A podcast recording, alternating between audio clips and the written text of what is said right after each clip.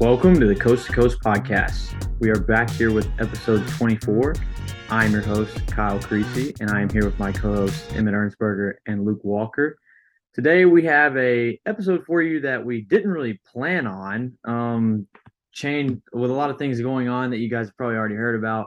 We wanted to shift gears a little bit. We had some things in mind to talk about, but we wanted to completely change the direction of this episode. So we are going to be discussing some things that have happened this week and some stuff that we've gotten some more insight on. Um, so we're still going to be continuing to give you our top 10 positional rankings. We'll have our small forwards ranked uh, top 10 and honorable mentions at the end of this episode. We wanted to keep doing that, but uh, we did some altering on what we're going to talk about. So today we are going to discuss um, Kevin Durant and how he will remain a Brooklyn Net. Um, Patrick Beverley was traded to the Lakers last night. We're recording this on a Thursday night. Um, late last night, Patrick Beverley was traded um, for Talen Horton Tucker and Stanley Johnson, but we, we will cover that and um, kind of what's at stake for Donovan Mitchell, what's what's going on there, um, maybe the direction of the Lakers as well, and then uh, Chet Holmgren has been ruled out for the entirety of the 2022-2023 season.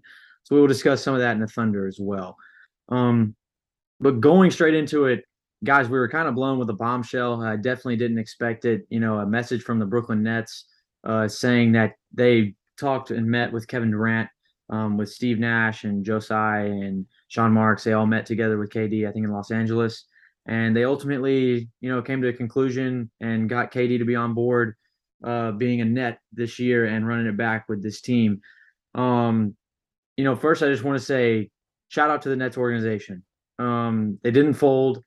Uh, they didn't listen to maybe what Kevin Durant wanted. They said, you know, you're on contract for four years. We have a championship team here right now, so we're gonna you're gonna stick it out and we're gonna play this through because in the Nets' mind, nothing that they made via trade was gonna be worth it, considering what they have right now with what's arguably a top 10 to 12 player of all time in his prime currently, alongside the pieces that can ultimately possibly win you a championship. So, uh, you know, either one of you open up here, but you know, what was your reaction whenever we just saw out of nowhere, hey, Kevin Durant's, you know, they've mended the relationship. He's going to be there this year. I'm going to be honest. It's it was definitely a mature decision, but like at the same time, I it, it was almost like both sides were betting against each other, raising the mm-hmm. hand, raising the pot, and then all of a sudden, Tsai went all in, and then they just both kind of just quietly stepped back and just made the mature decision to keep moving forward, put everything aside, and win the finals. I mean, there's no other choice behind that. Um, you know, I really like this from KD. I feel like this is not something we're accustomed to. KD typically uh, doesn't really like to face adversity. Um, and I, I, like the fact that he's going to go back and play with the team and try to bring them a championship. Uh, I like the roster that they have. Um, I, am going to be the first to say though, I, I don't think that a big three of Ben Simmons, Kyrie, and KD is winning a championship. I don't believe in any of those guys enough to say this team is going to be consistent throughout this season. Everything is going to go right, and they're going to bring it home at the end of the year. But I do like the move from KD to kind of go back and say, all right, I'm, I'm here. Like, let's do this. Like, we've got this roster in place, and you know, let, us try to win a championship. I don't think that they can, but I like the move, and I, I like the Nets. You know, uh, holding strong and the fact that we're not trading you. Um, so I, I like it on both sides, but um, I, am I'm, I'm interested to watch this team this year. I'm excited about it. Yeah, Luke, I, Luke I, t- I totally get what you're saying in terms of like you don't necessarily trust the three of them, but I think that we can all agree that there's no denying how talented this team is on paper. Oh yeah, for sure.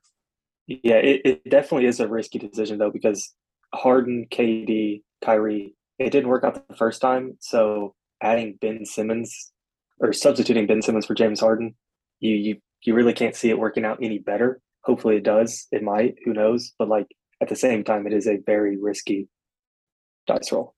For sure. And uh, you know, I think the I think the biggest thing for the Kevin Durant, Harden, and Kyrie thing was just never all three could be healthy or be on the floor at the same time together. And you know, when they were on the floor, they looked great. And I think now I do agree it's not as good of a big three, those three, but it still could be a very dangerous big three. And I think that the way that Sean Marks has worked as GM for this team, he's built a lot better of depth and a, just a surrounding roster around these three players than there was with that original three. And that team was good. I mean, whenever they were fully healthy, but this team, in my opinion, top to bottom, is even better. And I, you know, I also just want to give a shout out to Sean Mark specifically because, you know, Kevin Durant, he whether he saw that trade request coming or not, um, you know, he still went through with the Royce O'Neale deal. You know, he said, I don't care. I've got Kevin Durant on contract. I'm going to make moves to make our team better. So he goes out, he trades the first round pick for Royce O'Neale, and then he also signs TJ Warren. You know, I just think great moves, although they would have probably made made moves like that anyway to continue to win because they don't own their draft picks. That's stuff that's going to pay off now that they are running it back with this group. Um, you know, me personally, I do think that the potential for this team is definitely to win a championship. Like there is potential there to definitely win it all. Um, I'm I'm kind of with Luke. I'm not going to pick them. Um, you know, there is a consistency issue, but uh, there's no denying how great they can be. Like I've mentioned, and um, I, I think that they're right there with Boston and Milwaukee in the mix of contending for the East. You know, uh, you guys heard us on the last pod, or maybe it was pod before, I don't remember, but we talked about contenders, and you know, I, I definitely think the Sixers are in there. But to me personally, I think that the Nets are above the Sixers, and I think that they're kind of right there with Boston and Milwaukee. Boston is still my favorite to come out of the East, even currently constructed with the Nets. But it wouldn't shock me at all if we do see the Nets in the finals. I think you're right, Kyle. I mean, on paper, this team should win a championship this season. Um, not just because of having this big three in place, but I think you're right. You know, Royce O'Neale, TJ Warren, like the the additional pieces they have on this roster, they really could make a run if everything goes correctly how it's supposed to go. Um, so there's absolutely no denying the talent on this team, but uh, I'm, I'm just really I, I can't wait to see how it plays out, man. I'm really intrigued by this. Yeah, it's it's honestly insane how just last week we were talking about how this team was just a complete dumpster fire when it came to the whole situation. And now looking at it with it all settled down, they arguably have one of the best off seasons in the entire NBA. Oh yeah. I mean, they added so much depth, scoring, defense, everything. I mean, it's it's really gonna be something. You, you know, when when you really look at their offseason now, that their offseason is complete at this point. Now that we know that Kevin Durant is going to remain there, I mean, let's look at it. Kyrie Irving opted into his player option. He's still there. Okay, that's that's first thing. Second thing is they went out. You know, we've mentioned they got Royce O'Neale via trade, and they signed T.J. Warren um, in free agency. They also will get Joe Harris back from injury, and um, they re-signed Claxton. I'm not a huge Claxton guy, but considering they don't have really have many options at the five, I mean that's something. And Ben Simmons was out the whole year, and they're going to get him. So I mean, they're going to improve a ton in that sense. Yeah, definitely. And you also have some guys coming up, at least one. I'm really excited to see what Cam Thomas can do with that team. Me too. Yeah. Um, Let me ask both of y'all this. Going back to a week ago, would either of y'all been able to see this KD situation playing out like this? Or would you have said there's no way he plays for this team next season? No shot he played. That was yeah. my, my if thought. you if you asked me that a few weeks ago, I would have I would have said I wouldn't be surprised. But when he came out and kind of made extra comments and stuff, yes, now I was surprised. Yeah. Um, that that was definitely a shock to me. I figured whenever he started saying more and kind of reiterating, "Hey, I want out of here," I I thought we were entering some dangerous territory of Kevin Durant possibly not showing up to training camp. Yeah, yeah. And I do think that that may have still been a possibility, but but again, credit to the Nets and their front office for continuing to push to keep him there, and they were able to hold a meeting where they ultimately convinced him, like, let's run it back. Yeah, and I mean, there was also the rumor going around, which was KD said was false on Twitter, but still, like the thought of retirement, just like what for two hours, people were considering he might retire. Just like the whole thing was completely chaos. Yeah. Um. So let me ask you this, just kind of as we're wrapping up this Nets talk. Um, if we were to go back because we had a Nets tier in our offseason grades, where do you put this team now? A for me. You know what? I'm going to actually go S just because I felt like, I mean, they were already a contender and they only upgraded. And for a lot of contenders, that just wasn't the case.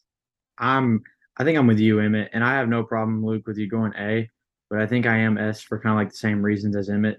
That this team already last year, if everybody was healthy, you'd probably say they were a contender and then they added two great pieces alongside them. I mean, they've not had a wing stopper in this kind of era, and Royce O'Neale has declined a little bit, but considering he's still a very good and well above average wing defender, and he's turned into an elite three point shooter at this point, that was an awesome upgrade at the wing around those guys. And then TJ Warren, man, I mean, that kind of gives you some insurance where if Kevin Durant does miss some games of like, hey, here's a, a which we've talked about it before, but here's an 18 to 20 point per game score.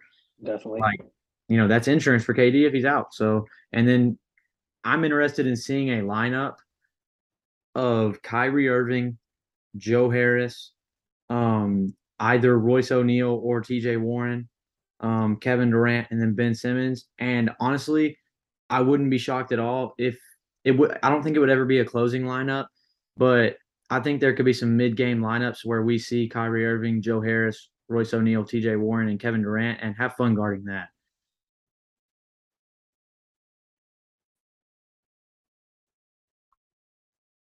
Yeah. Impossible. Impossible. Like people think Jokic on there. I'm not saying they're the same player at all, but it's the same thought process. Yeah, I, I definitely see where both of y'all are coming from, putting them in the S tier. The reason that they're A tier for me is kind of going back to what I said with, you know, on paper, this team wins a championship. I don't personally feel like it's attainable because of this big three that they have intact, because of their history. Um, that's why I would put them in A tier. Otherwise, if, if these guys were were guys that never got hurt and were always consistently on the court, S tier for me, no doubt. Uh, that's that's my only my only reasoning for putting them in A tier because obviously now uh, it, has been a great offseason for them.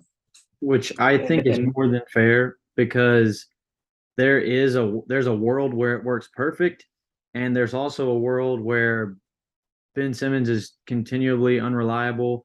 Um, T.J. Warren is just remains hurt. Kevin Durant only gets to play 40 games. Kyrie Irving has something going on, or he has continuous nagging injuries. Uh, Joe Harris maybe tweaks his ankle again, and then then what are we looking at? So I I, I get it, Luke.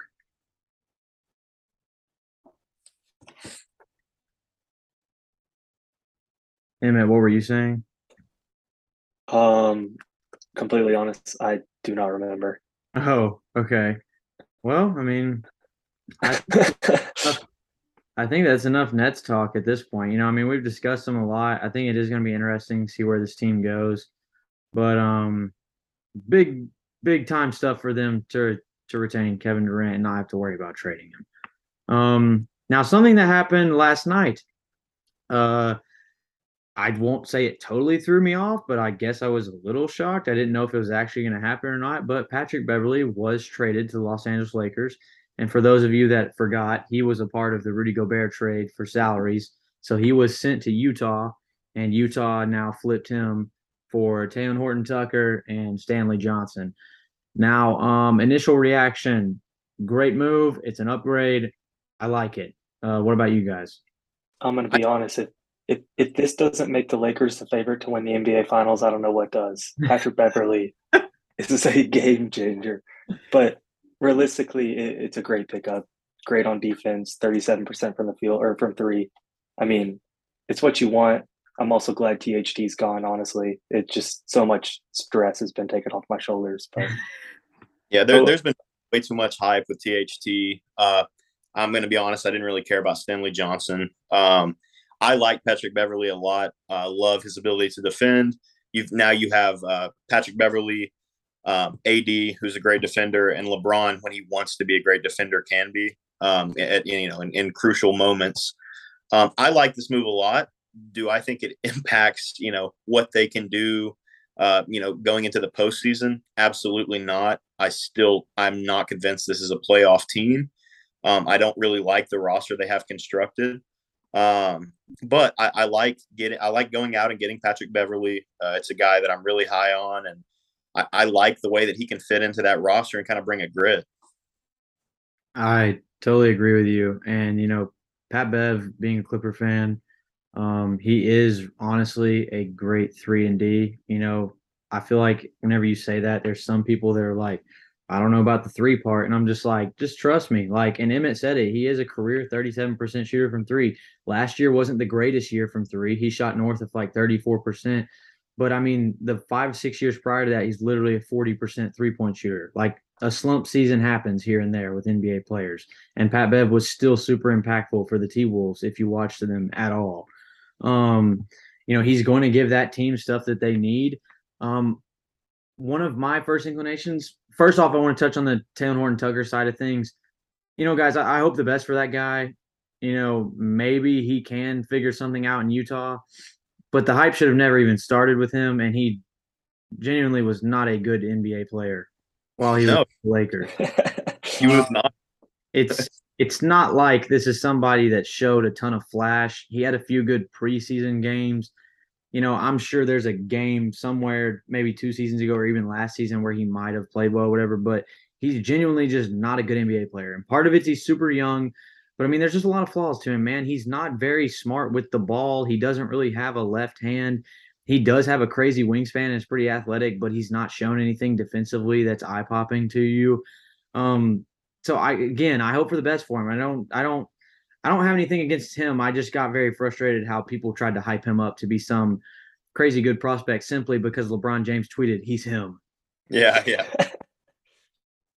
I, I, mean, I never understood the hype with him. Also, I it, I'm as a Lakers fan, I am relieved to see him off this roster. Kind of like what you were saying, Emmett. It's like you hear so much just over and over. Oh, this is the guy. He's going to be a guy. Uh, yeah, but he's not. So, I mean, I, am I'm, I'm relieved to get him off that roster. I, I think the big thing with the trade is it kind of opens up the Russell Westbrook trade a little bit again. Yes. Do I think he's going to get traded? Probably not, but it makes things interesting. Is I mean, Russ? Russ yeah. is guaranteed to be the starter. Uh, um, contrary to the report that I saw today, you know, shout out to the Athletic. Um, they're great at what they do. Everyone that writes in there, and Jovan specifically, he used to be a Clipper writer, now he's a Laker writer. Jovan's good with his stuff. Um, you know, and he's reported today that with Patrick Beverley coming in, um, it is more likely that Westbrook is going to be traded or that Westbrook will be in a similar situation as John Wall, where the Lakers will tell him not to show up. Um, so that would kind of shock me if they go that route. Um, kind of with Emmett, I don't know if it guarantees that Russ is going to be traded, but I do think that that move kind of showed that like their head is not towards running it back. Um, they're definitely trying to find a move here um, for Westbrook. Yeah, I keep seeing Russell Westbrook for Miles Turner and uh, Buddy Hield. Yeah, and I don't I don't know if that's just Lakers fans just talking or how that's starting, but I just I don't imagine even if the Pacers are trying to rebuild that that's even reasonably like a reasonable trade to think about. So I think it's real, and let me tell you why. Um, they have tried to they have already flirted with that potential type offer with Westbrook for Hield and um, Turner, and they've just not been willing to give up both available first round draft picks. Now, if you go back to what the Pacers traded uh, Boston, Malcolm Brogdon was traded. They did get five players, but three of them they waived, and one was Nesmith. I mean, he's not done much, and the other was Theis, and that was just kind of like a salary thing. Um, it really was because they got a first round pick for Brogdon. And so if they're going to trade Malcolm Brogdon for one first round pick, they have no intentions of getting more than one first round pick for either Buddy Hield or Miles Turner as an individual. I think that's fair, right?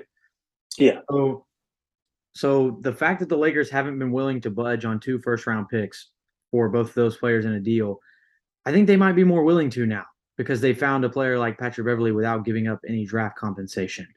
And, you know, that would put them in a position. Not saying this deal is going to happen. I do think that we are leaning more towards it having more towards it being a real possibility. And that would put them in a spot where they could have a very quality starting five at all five positions with Patrick Beverley, Buddy Hield, LeBron James, Anthony Davis, and Miles Turner, and it fits everything you need.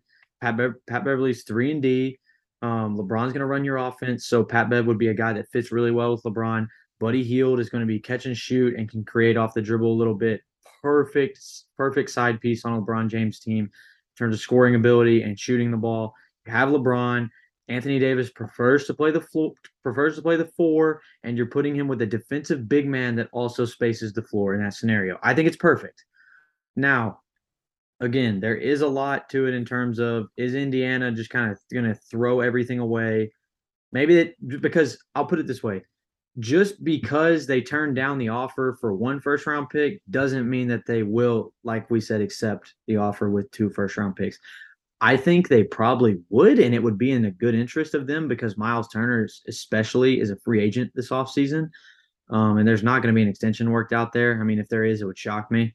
Um, but, you know, and Buddy Hield's only got two years left. So I think you are probably in a better position if you just clear a bunch of money out with Westbrook's contract as well as getting two first round picks. Maybe you ask for some seconds as well, and I think that that's more than fair.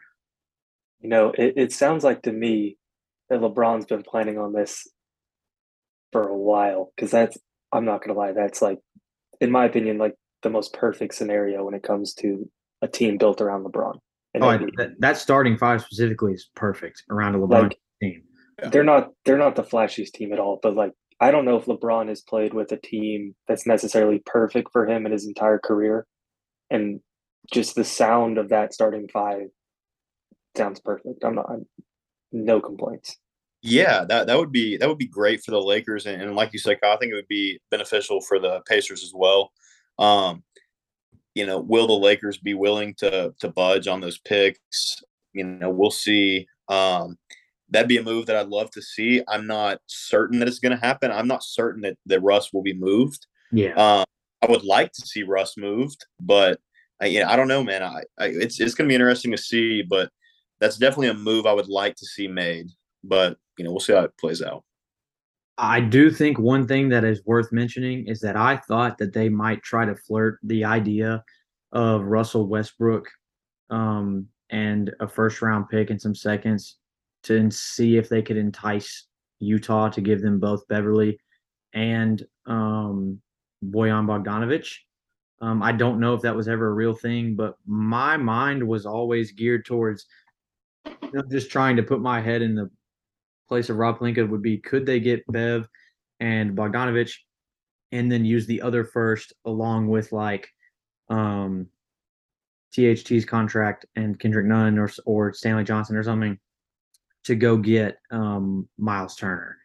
Um, I still think Buddy Hield fits great. Uh, Bojan Bogdanovic is out of the picture now because they don't have like what it would take salary wise or whatever. I mean, maybe if they look towards like Clarkson and Bojan, but I don't think that's worth it at this point with what they have. Um, but it will be interesting. Um, you know, I do think they're going to try to figure that out. I don't think there's many options. I think that's pretty much the only one at this at this current time. Um, and if they don't figure that out, it will be interesting to see what happens with Westbrook uh, when training camp approaches. Yeah, I'm I'm going to be honest. I think you, almost have to picture something happens because I, I like the Patrick Beverley trade a lot, but it really didn't add a ton of depth, which is what they're severely lacking. Oh yeah. And so you you kind of picture that something is else is going to happen.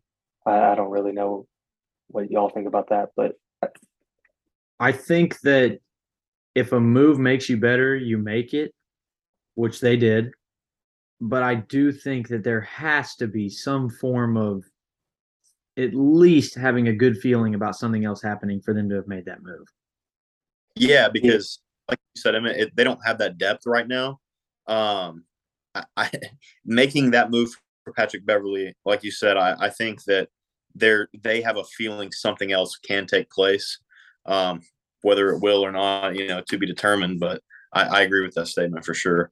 And and worst come to worst, man, they get off of some money a year earlier because because THT had a player option for like uh next off season, and he would have definitely accepted that at this point. yeah. Um, I mean, he, the dude's gonna make like thirteen million dollars for if he was on who knows what he does in Utah, but I mean if he was on the Lakers, he would have been making 13 million dollars to go average 7 points a game on 38% shooting. That's like incredible. yeah, so I mean that's hey, shout out to his agent. But um yeah.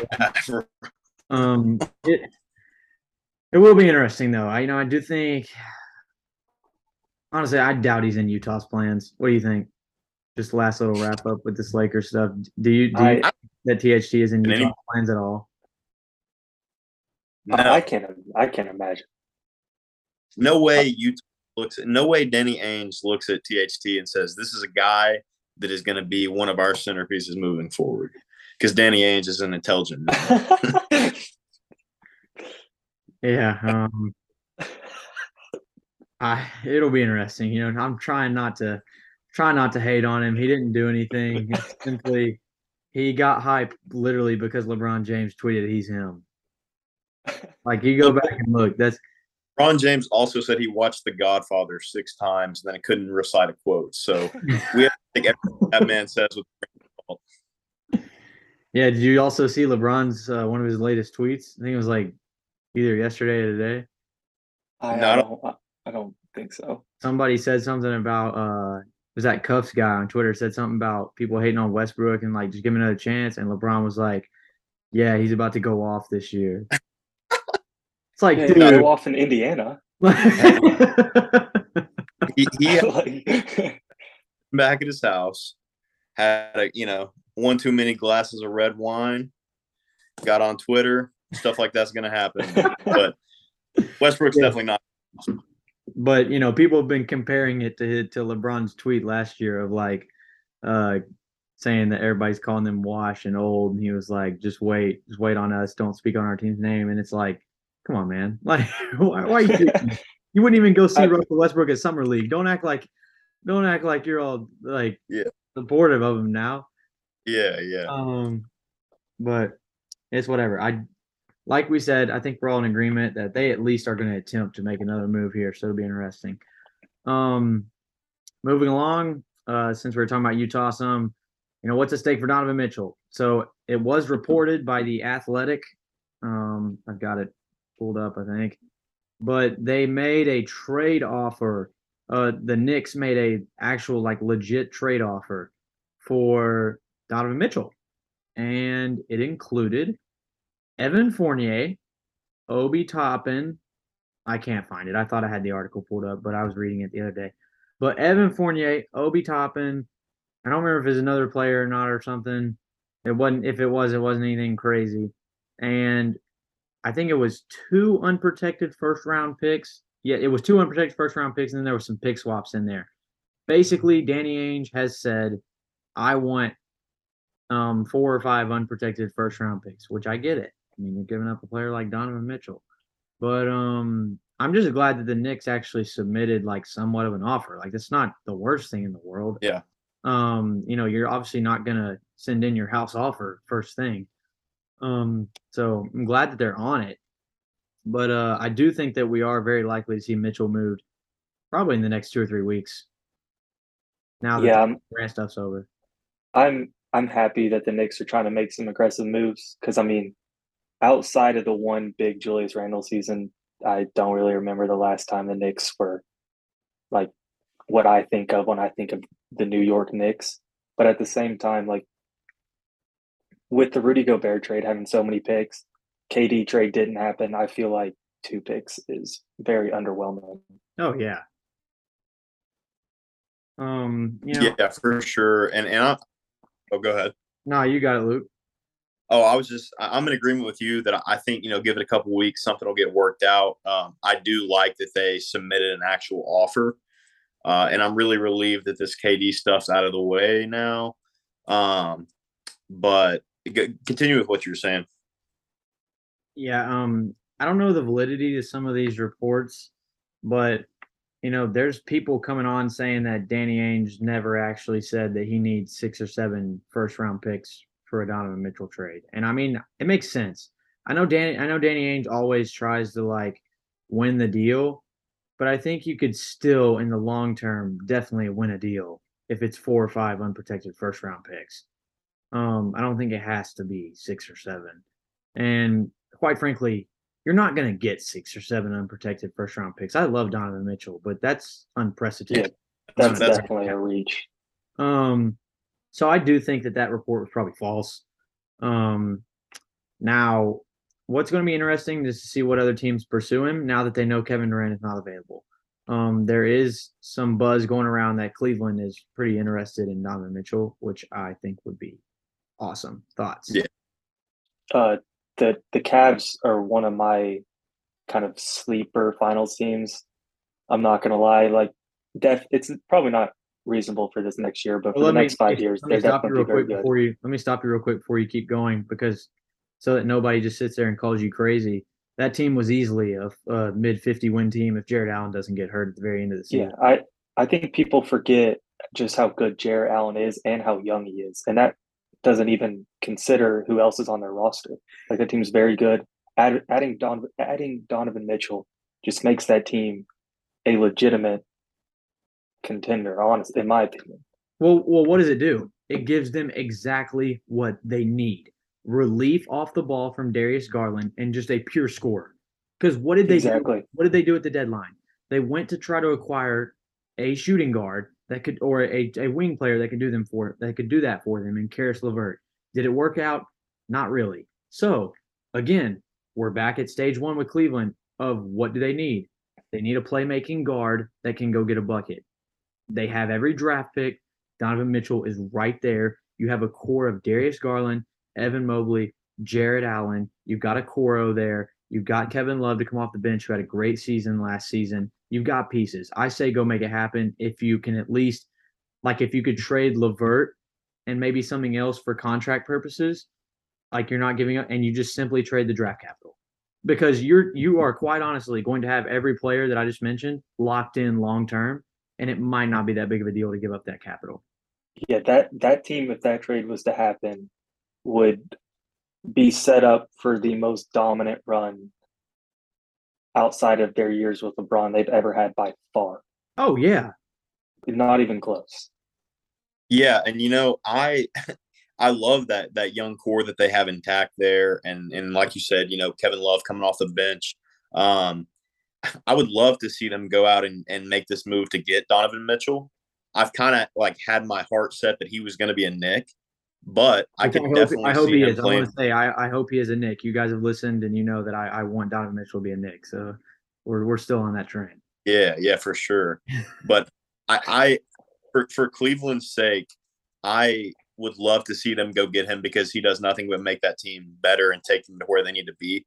And I would love, for the sake of the Cleveland Cavaliers fan base, for them to be able to make another run of a few years here and and have a team that's you know championship caliber and have a really talented roster and give that city something to look forward Especially to. Especially without LeBron. Like the thought yeah. of a Cleveland team in any sport being dominant without LeBron is just like it has Doesn't, to put a smile on your face. Yeah. It doesn't even sound right, you know, but it makes me So so let me pose this question to you. Um, well, we'll close out the Cavs conversation first, and then we'll kind of move. We'll end things with Don Mitchell. But you know, I just want to say the Cavs are opening cap space as well, and maybe that could be a thing where like the cap space just turns into you've acquired a player like Donovan Mitchell. It doesn't have to be an outright signing in free agency. And you know, I, I didn't mention Lauri Markkanen earlier. He's been good for them. He was good for them last year. And I also want to just real quick obviously some people might question it at first because of a small backcourt of Garland and Mitchell. Totally fair. But my counter argument would be that would be one of the most dynamic backcourts in the entire NBA, if not the most dynamic backcourt, paired with arguably one of the better de- better defensive front courts in the entire league with Evan Mobley and Jarrett Allen down there. So yes, they may have their flaws on the perimeter defensively and they might be a little small, but I think that they can make up for it and have a good enough defense with pieces that they already have. Definitely, and they're all still growing. It's not like they're trading for a 35 year old with a bunch of people in their late 20s, early 30s. Like these guys are fresh into the league. Like, I mean, there's no reason for them not to grow as a full team and just completely conform into just one of the best teams of all time. I know that sounds like a very big reach, but yeah, I see what you're saying. I don't know how else to ceiling. say it. Like like it's ceiling. You, like when you talk teams, you got to talk ceiling and floor, and ceiling of that team is very, very, very high. Might might be higher than anyone else in the NBA. Honestly, I don't think that's crazy.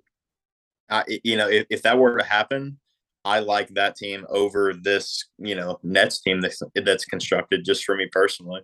I wouldn't go that far, but I will. I, am I mean, you, you to, like you're entitled to your opinion. I personally yeah. would not go that far, but I do think that in years forward, they would have just as good of a shot as anybody. Yeah, I, I actually do think it's very, very close. Because for me, I think it it's more based on another like a another smaller leap from Garland, along with whenever you get the big Mobley jump. Yeah. And I think that's kind of hard to bank on a a year one to year two like big Mobley jump. Year two to that, year three is more than fair. Yeah, that that big jump will happen though. I I think he has oh no doubt potential to be an insane power forward. Yeah, and la- and last note, just based on Cleveland's defense, if they were to make a move like that, my opinion, Jarrett Allen is already someone who can anchor a top ten defense. He proved it last year. Evan Mobley most certainly can be that caliber of guy. And if you have two of those dudes on one team, you're lock for top 10 defense. I don't care what else is on your team. Yeah, there there's no other way around it. So, last Donovan Mitchell question before we move on. Um, and I'm kind of putting you guys on the spot. This was not something that we discussed. Uh, one team that you think should make a push for Donovan Mitchell now that Kevin Durant is not available.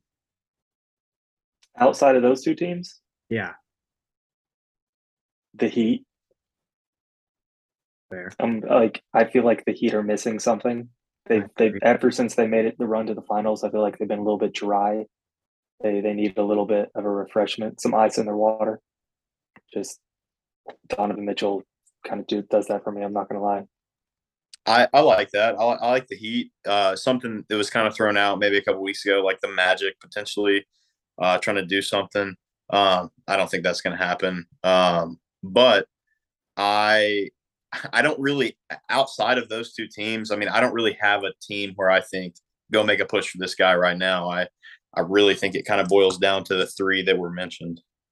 Yeah, so I'm going to throw one out there, and it's going to be the Toronto Raptors. Um, Definitely, and I don't know if it's possible, but I kind of like the idea of the Hornets as well as the Raptors. I do too, and I I don't know their draft capital situation. I have to look at it. I know the Raptors have what it would take. I don't know if the Hornets do or not. But yeah, I think the common thing with the uh the Heat and the Raptors is that just elevates them right there into the contender spot. Yep. And I think I think that I think Raptors because of the same reason as the Cavs, and it's what are they lacking, and it's the exact same thing. Mm-hmm. Yeah, I mean, both teams just need a very dynamic wing, and Donovan Mitchell is the guy for that. Yeah. So that's enough Donovan Mitchell talk for now. You know, I know we've talked about Kevin Durant, Donovan Mitchell specifically a lot this offseason, but we have to. I mean, we we we we have to. Like, there's no way around it. Um, but lastly, before we give you our top 10 small forwards, uh, you know, we just want to talk with you about how Chet Holmgren has now been ruled out for the entirety of the 2022-2023 season. So in case you just didn't know or haven't seen Twitter or just I don't know, just didn't see it. Um, Chet Holmgren was playing in the crossover pro am, which is held in Seattle. Jamal Crawford hosts that pro am every summer. He has for a long time. And there happened to be a very star studded run. Guys like LeBron, Jayson Tatum, uh, Paolo, Chet, um, Aaron Gordon. I know I'm forgetting a name, but they were all there. And it was just star studded uh, game. You know, probably the biggest pro am stuff that Seattle's ever had. And although the floor was slippery, and you know, if you guys have seen it, basically the AC was out in the building. So the conditions for the court weren't good enough. So mid second quarter, they had to stop the game and end it. Um, they wanted to open the doors to try to let some air maybe come in and make it easier, but they couldn't because they were afraid of people barging in and because they were already at full capacity.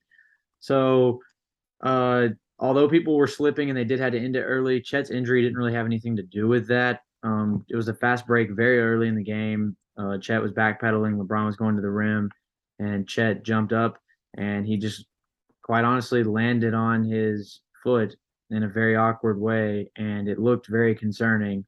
And report came out, I guess it was last night or this morning, something like that, that uh, there there was that there was fear that Chet had significant uh, ligament damage um, in his ankle.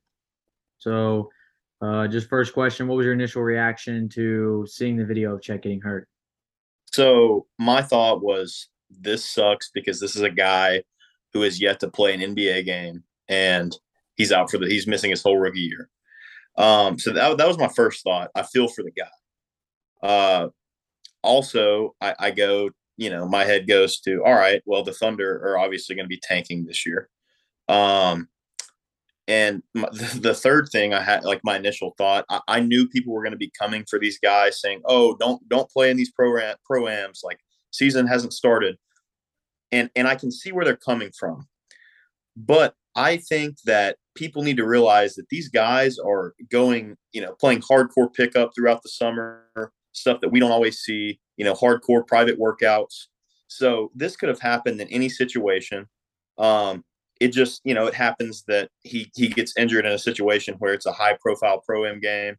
Um those, those are my my initial thoughts on it but i think people need to ease up on the fact of like hey these guys need to just take it easy before you know until the season starts and and not be out here doing this. But i, I feel for the guy. I feel for chet. Um you know it, it's not not great to start your career with a season ending injury i i completely agree but honestly my first thought was like wow like he really fell into the stereotype that everyone was expecting to happen.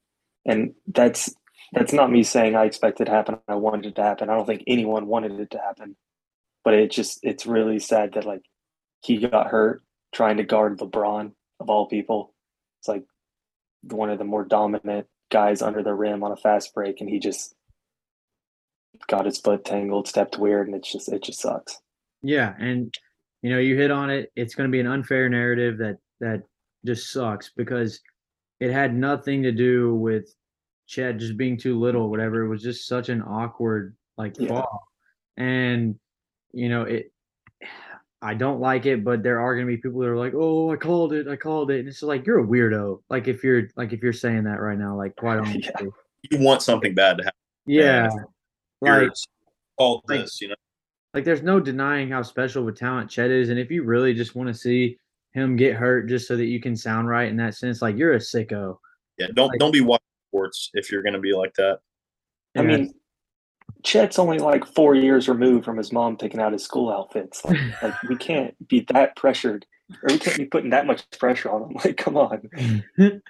so, um, now where this goes for the Thunder, um, you know, we kind of texted about it once we realized, and I think it's inevitable that this team kind of is already ready to tank from day one now, knowing that Chet is out for the entirety of the year. Agreed?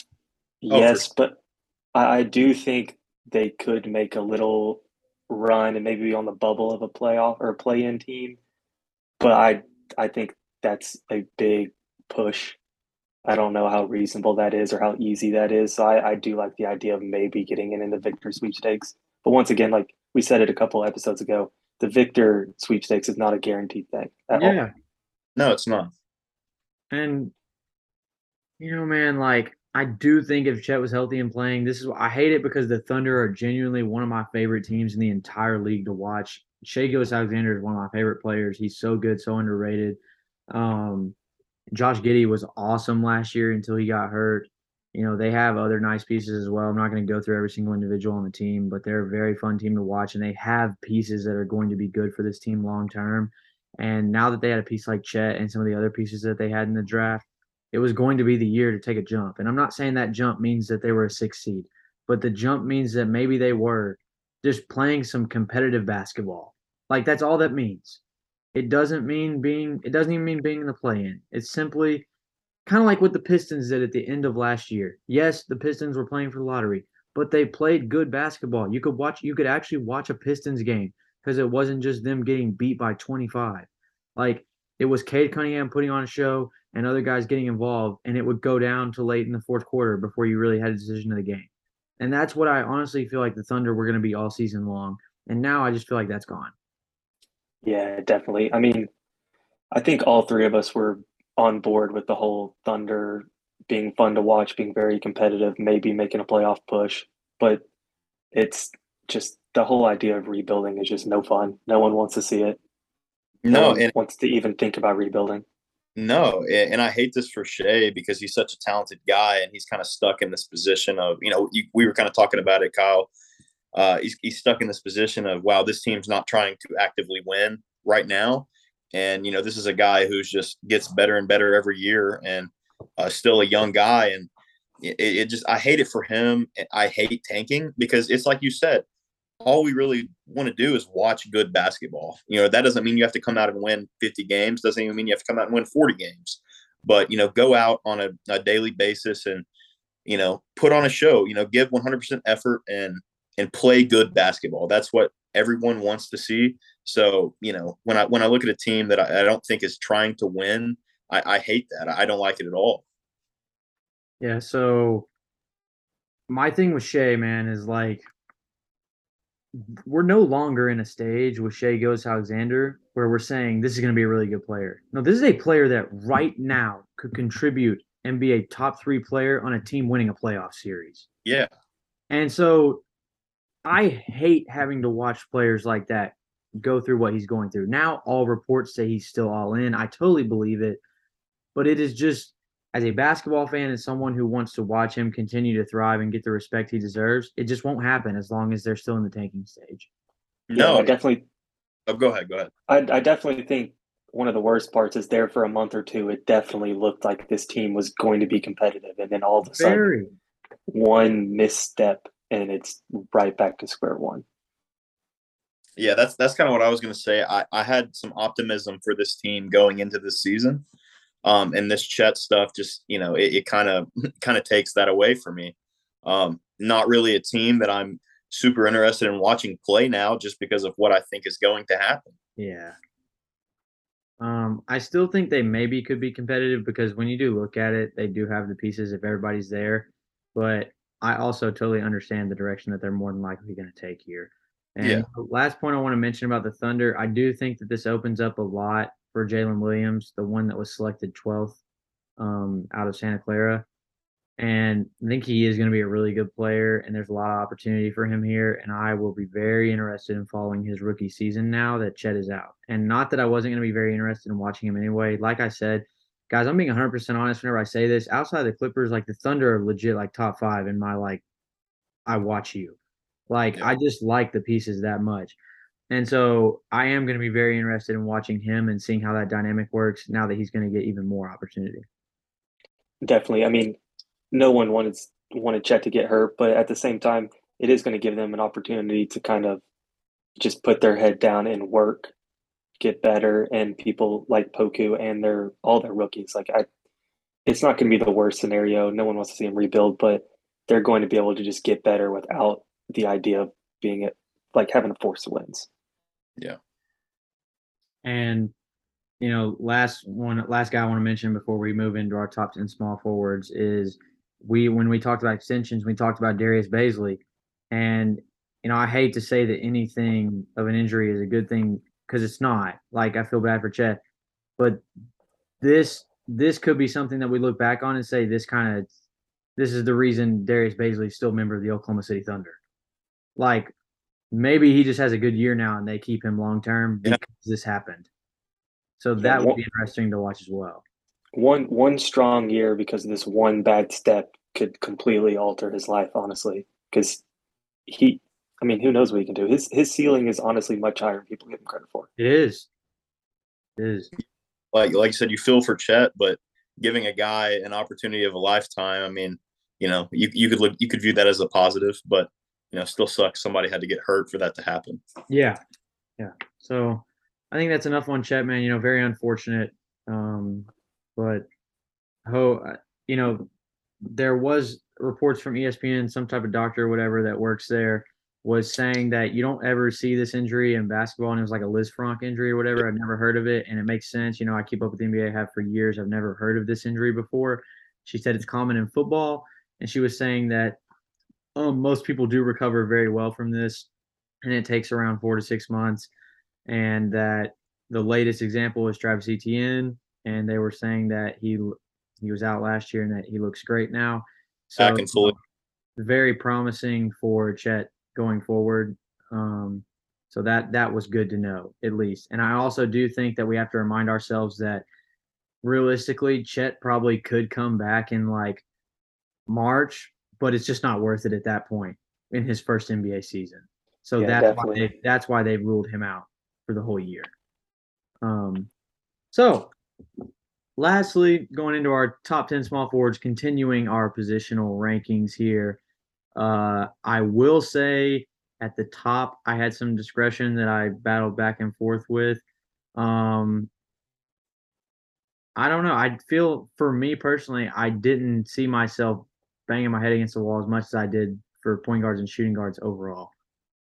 And I know our lists are going to be different, but like just my personal self making my list, I didn't find myself being like, "Oh, this is as controversial as those two were."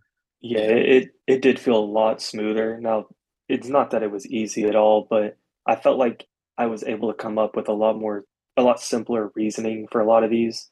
And some of the other ones, I was just fighting myself for hours. And some of these, I was able to come to quick conclusions, not easy ones, but Yeah. quick ones. So, um, honorable mentions, I'll go first. Um, I had three honorable mentions, and those were Tobias Harris, RJ Barrett, and OG Anunoby. Uh, I had two, and they were RJ Barrett and OG as well. But I do like the Tobias Harris shout out. Just honestly, like I just have to say this: like his development from college to the NBA has been extraordinary. Just completely changed as a player. Sure. Yeah, for sure. And I, I had three as well. Um, uh, in no particular order: uh, Mikal Bridges, Andrew Wiggins, and Michael Porter Jr. Um, I'll just go ahead and say it. I had MPJ completely off my list, and it's not because of ability. Um, ability wise, we know how good he can be. And I totally get why you threw him in there. Um, I just feel like he's so unreliable at this point. I'm not even going to include him on a list like this. That's I'm, fair. I'm I'm not gonna lie. I thought by this point he was gonna be top three. Back looking at him when he was in high school, but didn't turn out that well. But It I'm still a big MPJ guy. When the concern for him going into the draft was his back because of the injury in college, and that's why he fell to 14th. And the physical didn't go great at pre-draft stuff, and then he had a back injury last year already at like year four in the NBA. I'm just not too optimistic going forward. Talent's definitely there. I believe he averaged 19 points his last full. On season. very very good efficiency and Yeah. actually you know shout out to nba university you guys know that was steven that came on the podcast a few weeks ago uh, that writes for the orlando magic but um he tweeted something the other day and it was one of those graphics and he was showing a lot of stuff of michael porter jr and two seasons ago whenever he had like kind of like a breakout year like that um in terms of shot quality he was in he was like in terms of being open on shots and shot quality he was one of the lowest in the league, but in terms of percentage wise, he was like very top. So, so he is a special player, no doubt. Yeah. Um, but it's just being healthy. So I'll go first. I'll get my list first. I don't think I've went first yet. Um, at 10, I had Mikal Bridges. At nine, I went DeMar DeRozan. At eight, Andrew Wiggins. Seven, Brandon Ingram. Six, Khris Middleton. Five, Jimmy Butler. Four, LeBron James. Three, Jayson Tatum. Two, Kawhi Leonard. And one, Kevin Durant. Pretty Okay. similar to me. I'm not gonna lie, but a little bit different. Do you want to Yeah. go, Luke? Uh, you can go ahead, Emmett. I was just gonna say I have I have similar players. Uh, Guys, hold on. Is there uh, before before we move on? Controversy questions? Anything? Uh, I Demar was a little low. I'm not gonna lie. So I, Or I guess high. playoff playoff Demar to me is a complete no show, and it's last year. And it, I mean, I, I, like, I like I get it, I get it. Andrew Wiggins, you could totally argue that he couldn't be the first option that Demar is in the regular season, but the playoffs definitely weigh a lot more to me. And I've seen Andrew Wiggins in this past year have better playoffs than Demar could ever imagine. That's that's completely respectable. What what he did with the Warriors was phenomenal, but I, I guess I do have a little bit of bias towards Demar. Just I'm a huge fan of Demar. Definitely his playoff is lacking. You could say at at, Yeah. at the best, but like That's yeah, that's, that's that's all I have to say being about nice. that. have an issue with the Demar placement. I have more of an issue with the KD placement. Um, Okay. and it's, it's not not a talent thing at all. So, Yeah. uh, but I, I won't speak any more about it right now. But I that was the only thing I was like, that didn't go for me personally. But it's just you know, it, it's like I said, it's not a talent thing. He's the most talented small forward in the league right now. Okay. I should should I go ahead and list my top ten? Go yeah, go ahead. At ten, I got Mikal Bridges. Nine, I have Andrew Wiggins. Eight, I have Khris Middleton. Seven, Brandon Ingram. Six, DeMar DeRozan. Five, Jimmy Butler. Four, Kawhi Leonard. Three, LeBron James. Two, Kevin Durant. One, Jayson Tatum. I'm cool with that. Yeah. Yeah. I mean, my, my one thing would be uh, I, I, I will say I cannot put Demar over Brandon Ingram after what I just said. No, no. I I mean Demar definitely can go lower. I definitely. You said you have your bias. I get it. That that's the um, one player I had a little bit of bias on, but I will say Kawhi could be one through four. I just I didn't feel comfortable putting him any higher than four because he's been hurt but he could definitely be anywhere in those spots easily. I I totally get that. I I think for Kawhi the big thing is that he's going to get all the time necessary to have had a full rehab with zero rush yeah. whatsoever.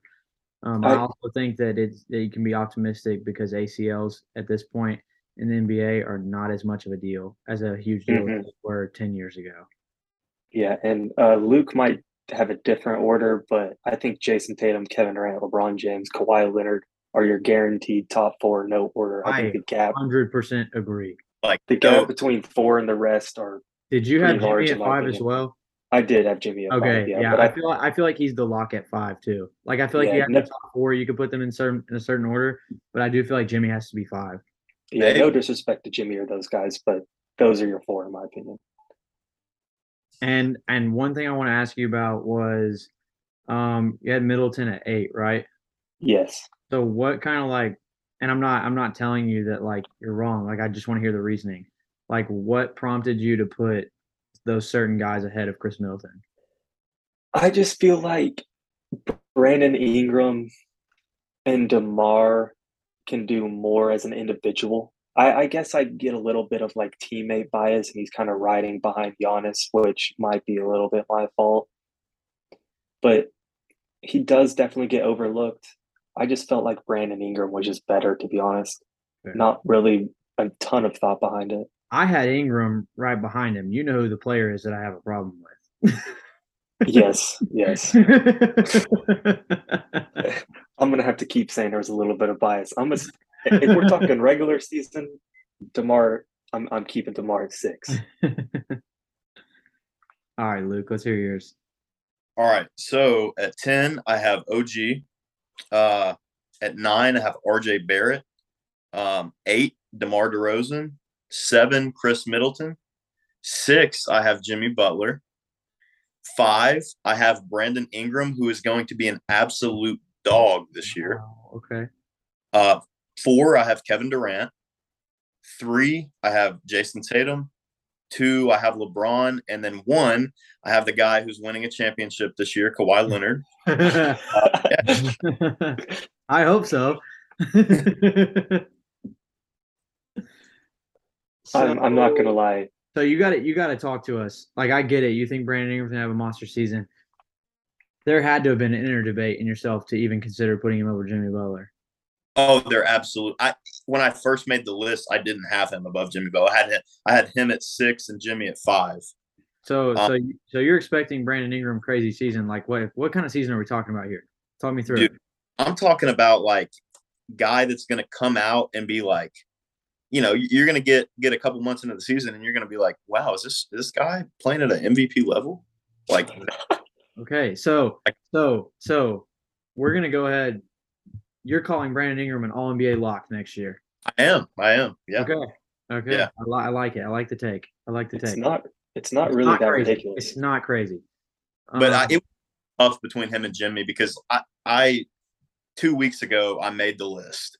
Yeah. And and everything was the same except for uh, Brandon and Jimmy. I had them switched. Um, and it wasn't until a couple days ago that I was like, I just kind of thought about it and I was like, no, I'm I'm confident in what I believe. so I'm, I'm going to go ahead and put it on there because I, I was hesitant because obviously you know, a couple weeks ago in my mind, Jimmy was that lock for that five position. Um, but yeah, I, I think Brandon Ingram's gonna gonna really ball out this year.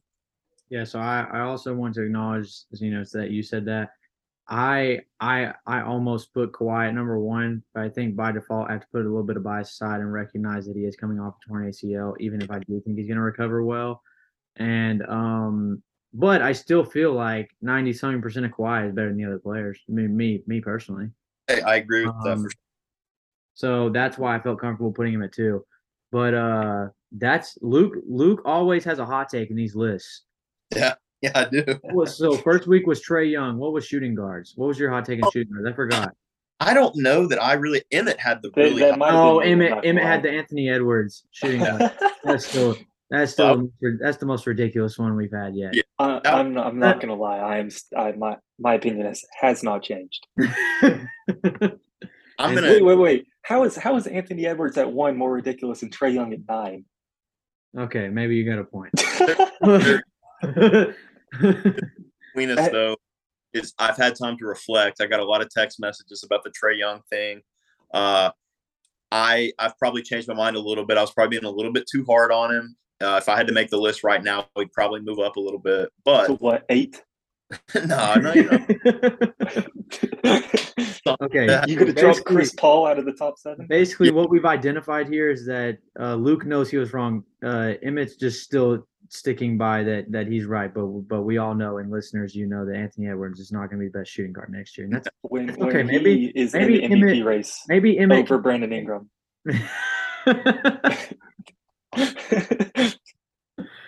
um, yeah. Uh, oh man, whatever. Okay. Uh, thank, thank you guys for tuning in. I appreciate it. It's been a great episode. Uh, love being able to hop on here and give you guys NBA content each and every week. Uh, big plans coming in the near future that we will continue to discuss with you and inform you about, but we will keep it a secret for now. And um, with that being said, this is the end of episode 24 Artlist of the IO. Coast podcast, and we will see you guys next week.